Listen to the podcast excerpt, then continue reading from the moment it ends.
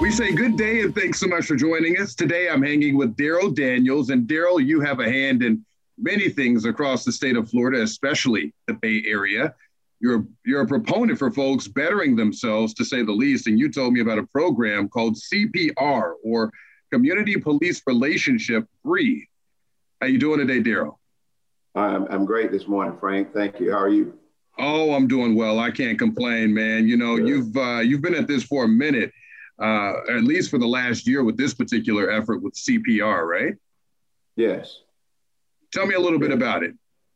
Well, you know, we've always had, well, it, Derrick Brooks Charities and the Florida Consortium of Urban League affiliates through a partnership with the Office of the Attorney General have always operated youth crime prevention and intervention programs. And what we decided to do last year here at Derrick Brooks Charities, as it relates to CPR, is you know, we started the term CPR, I Can Breathe. We've always had police community relations for the past uh, almost 15 years I've been with the charity, and even when I was with the Urban League, working with the community and law enforcement to bridge the gap between the police and the community. We've done that through uh, forums, uh, we've done that through activities, uh, back to school bashes. But when the pandemic hit and we noticed the protests, the riots last year, we continued that via Zoom, the electronic platform, and we were able to gather a wider audience not only in state, but we had chiefs and sheriff, and then some that are out of state that were out of state. So we want to continue the conversation with the forum that we had uh, during the pandemic. And Darrell, this acronym CPR, that's not by accident, right? No, sir. If you look at CPR, it's a community police relation. But if you look at George Floyd, I can't breathe. What do we do to people who can't breathe? We give them CPR. So our goal is let's work together so that our community can breathe. And the way we can breathe is that the community and police work together to enhance the relationships. So when police and community work together, we're least likely to have so many incidents that involve negative conflict between the police and the community. Have some of these incidents really taken your breath away as you take a mm-hmm. step back and look at the big picture? Because we're not talking about just right here in the Bay Area or even statewide, but you're seeing right. something – uh, from a bird's eye view, you're seeing the entire map of the United States as uh, this disconnect continues to happen, and it has consequences. Right. right. Yes, we're seeing it all over the, the, the nation. And that's why I think we enjoy a distinct advantage here in the Bay Area, whereby we're not perfect, but we have a leg up because every month we have a, an advisory committee that meets. And our advisory committee is supported by Sheriff Chad Chronister, our Tampa Police Chief uh, Brian Dugan, our Airport PD Chief Charlie uh, Vasquez, and we have members that serve on our advisory committee Major Anthony Collins from the Hillsborough County Sheriff's Office, Cap, uh, uh, Major um, Calvin Johnson, Tampa Police Department, Officer Jimmy Bizzle. And Officer Jimmy Bizzle joined me every Monday and Wednesday to work with young people on Zoom who are court ordered and the measurement of a good, effective police department is not when they want to work with you when they're in uniform. I have two officers that I meet with weekly to have discussions, and they help me with these CPR. I use them as my moderators because I want to get them out there. I've been doing this forever. And that's Lieutenant Carl Davis, who retired from Hillsborough County Sheriff's Office, and Major Rocky Ratliff, who retired from Tampa PD, who commanded one of the largest districts in, um, in East Tampa. So we have a wonderful relationship with our law enforcement, our community, but also on the other side of the bay, I have a great relationship with Sheriff uh, Gualtieri over in uh, Pinellas County, uh, Chief Tony Holloway, St. Pete PD, friend of mine, and of course Chief uh, Dan uh, Slaughter over at Clearwater. So our goal is to work together with community and law enforcement, these neighborhood groups, uh, the community-based group, whether it be parks or recs, whether it be a uh, African American based organization, our faith based institutions. When we say police community relations, how do we all work together to bridge the gap between police and community? Darrell, I've got to tell you, I keep hearing you use the word relations and relationships. Mm-hmm. That must be paramount, you know, considering what we're trying to do here. You really emphasize the word relationships in the midst of mm-hmm. these these uh, connections that you're trying to build. And it it's it's tough and it's not going to happen overnight but you got to get to know one another we do an exercise that called, you know, as I see you, as you see me. Then we do an exercise, also one that's funded by uh, the Hillsborough County Sheriff's Office, COOLS, Community Law Enforcement Educational Workshops. I do that, but going into the school district with 40 deputies, I mean, 40 youth and 10 deputies, Hillsborough County Sheriff's Office, four hours. We do a workshop on just asking them basic things. You know, who drives a silver car? Whose favorite color is red? Who was born in the month of September? And you would be shocked at the interaction that youth will have with police. They're shocked to know that police just didn't drop out in the sky from the sky, that they have children that they have to sometime go to the school and have to correct. So if you don't have that conversation, interaction, working together, you don't see each other as as people. And a lot of times, the law enforcement, if you don't get out of the car, you're only responding to bad calls. Every once in a while, there's a good call. But also in the community, if you don't talk to the police, oftentimes when you see or hear of the police, you know, you telling your kid, as we can we can ingrain in our kids, and some of it is the police fault. We can ingrain in our kids' mind that the police is a bad person from from a young age. If you run a red light, you got a kid say, "Look back and see if you see the police." What does that tell the kid down the road? That okay, the police will get you if you run a red light, but it doesn't say okay, if you need to talk to someone, go talk to the police. I tell my friends when they take their kids to college, especially African American boys, black boys, go down to the police station. Take your kid down to the police station. Say, my son is new in this town. I want to meet the police chief, especially those on scholarships or just regular college students. You want to connect with those law enforcement agencies. I say, I strongly suggest that. I don't care where you go. Go down and connect with your law enforcement agency. You are a proponent for that invitation. Yes. What are the responses you get to that? Well, some of them say, well, that's a great idea. And some say, I never thought of that. And you know what? I, I need to do that. And and one of them had actually did it down in Miami. And I happen to have a few friends down in Miami. And I always tell them that, hey, it's better to have the law enforcement to know your child and your child to know law enforcement in a positive light than in a not so positive light. And that's where the communication comes in. Like, just imagine a police chief sitting in his office, or even somebody who's the commander, that there's this kid coming to college here in Tampa. He wants to meet you and want to take a picture with you well, how did you hear about me? I just want to come and connect with you. That says a lot to that law enforcement, especially now.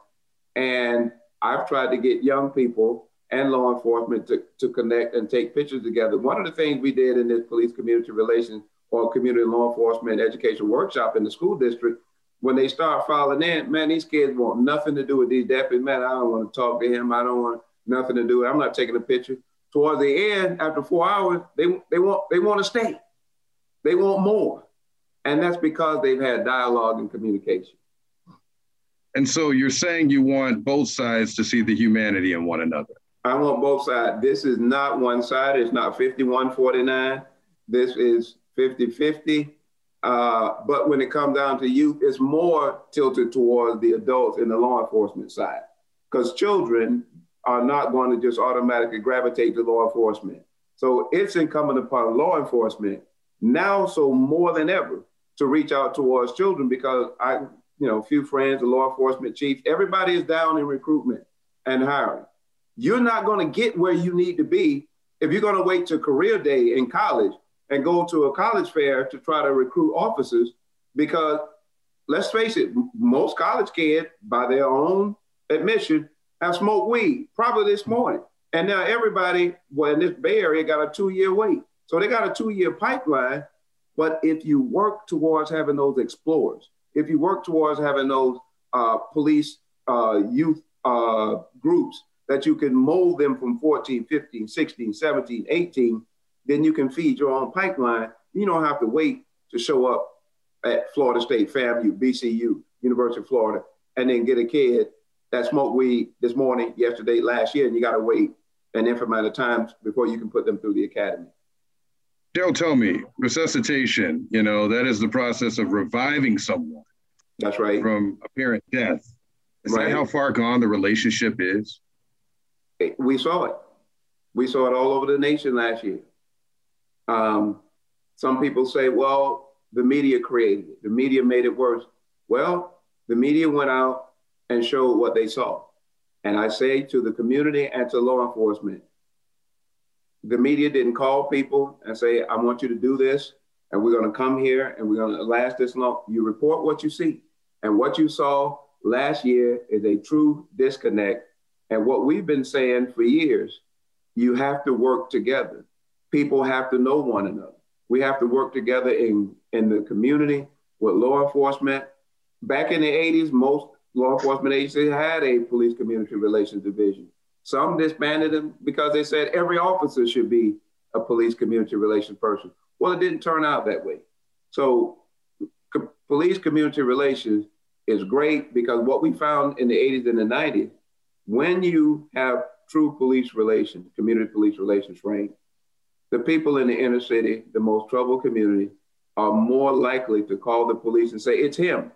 Folk tell you that, well, the black community protects the black community. They don't look and see in Atlanta or Harris County in Houston, Texas, or in Alameda County in, in um, Oakland. These are places where black people send black people to prison all the time. So there's no group of people that says we're going to let crime permeate and, and overflow in our community. It's people are least likely to call the police because they know they're not going to get the connection and the likely outcome that they expect. Well, Darrell, tell me this: the officers that you have and the deputies that you have involved, uh, and the folks who have retired from law enforcement, do they all look like us, or do you have people involved who are of a different race who who may help with this outreach? Because some might say that you're preaching to the choir when you bring folks who look like us already know what it may take to make a connection with us well most of them are african american or black officers but we have white officers when we have our community events the white officers show up and they have to interact with the young people the same as everyone else I don't care what your title is, you're going to interact. Our chief comes to the event. Chief is playing basketball, he's drinking coffee, he's going to talk to the kid. Get down to earth. Chief will tell the kid, you know, they ask him something personal and say, My wife can't boil water. Okay. We have, they have to come to these events and really connect with the community. Now, I don't expect at all time that we're going to have these executives like the sheriff we worked the fairgrounds with the sheriff Friday night, the police chief, um, and the airport police chief. They're going to come to all of these events that we do because they are busy running their agency. But you give us the people that are going to interact with the community, and that's where we start. And the beauty about having those black officers first, it will give the young people uh, entree into law enforcement because it's something most people don't don't don't don't know or don't think uh, about, uh, Frank, is the fact that those black officers are least likely to be trusted by the black community than white officers. So it's a historical acceptance that the white officer is going to be the police. But when the black officer come, why are you doing this? So it's a total education of our community. Where does this passion come from? It, it comes from working with law enforcement. It comes from working with the city of Tampa when there were riots. It comes from working with young people. It comes from, you know, looking at everything I see on television. It, it comes from the fact that I, I have seen all sides of this. And once again, it's more incumbent upon law enforcement to reach out to the community but we got to have people in the community to help. We got to have people in the community to help. I want to see crime down in the Black community. The passion comes from, you know, how do I help young people become successful? And, and I want to make it clear the CPR is not the sole focus. My major focus is how do I save Black and Brown children and children in general? I want to save everybody, but my focus is young Black and brown people, especially black males. I want us to be equally upset when a black male is killed by a black male than when he's killed by the police. For the mother who sent me a text message when they were doing the protest on Fowler Avenue for George Floyd, who said, I don't want anybody to know this. Please, I don't want, because I don't want to disrespect George Floyd's family. But I see this national move for George Floyd, even in Tampa. And some of the people I see at the protest were with my son when he got murdered and nobody saw anything. Nobody knows anything. Nobody knows anything. So that's a death. Does he matter? So I don't want all deaths to be to be important when they're the hands of the police. I want all deaths to matter in my community, and I want to save all of my children. That's where my passion is. Understood. I've covered so many marches in the community, our mm-hmm. community. As you know, I am uh, still new to this community, but I say our community. Right. And there are many of us who are passionate about stopping the violence and saying, make it stop. I'm willing to tell. Um, mm. And so, you know, I, I hope that, you know, folks don't get explicit and think that nobody's willing to say anything. Um, but I, I believe in what you're doing here. And I've got to ask you, are you hopeful? I, I'm very hopeful. I believe that we can make a dent into this process. When you take a young person who carried a gun to school in 92, 93, and the principal and the system said, work with this young lady all over the news. And we worked with her, pre-trial diversion program. And she was able to carry a gun years later as a police officer. I'm very hopeful. Is that now, that's right? not going to happen nowadays, okay? Yeah. And that's sad, but we, they were in a forgiving mode. I, I'm hopeful when I could see a young man who had a negative conflict with the police in College Hill, area I used to work in, who then become police chief in Tampa, Chief Eric Ward. I, I am hopeful. When I see a guy who grew up in Tampa in the East uh, inner city, not only become police chief of Clearwater and one in Iowa, but also become the police chief in St. Pete. I, am hopeful. So, yes, there's some negative things that goes on in law enforcement, a lot of them. And we've got to change some minds and hearts in law enforcement. There are some people who uh, it's going to take the administration, the people at top, to weed them out. But then I want to say the majority of the people that put on that uniform are people that are willing to roll up their sleeves and connect with the community. So I don't want to paint a broad brush that all of them are that way. I can tell you from all sides, I've seen all sides. There are those that need to be corrected, but there are those that need to be corrected in every occupation on earth. Final question for me, Darrell. How do folks get involved if they want to help out with this effort? What must they, they do? They can go on to our website, www www.db55.org, derrickbrookcharity.org.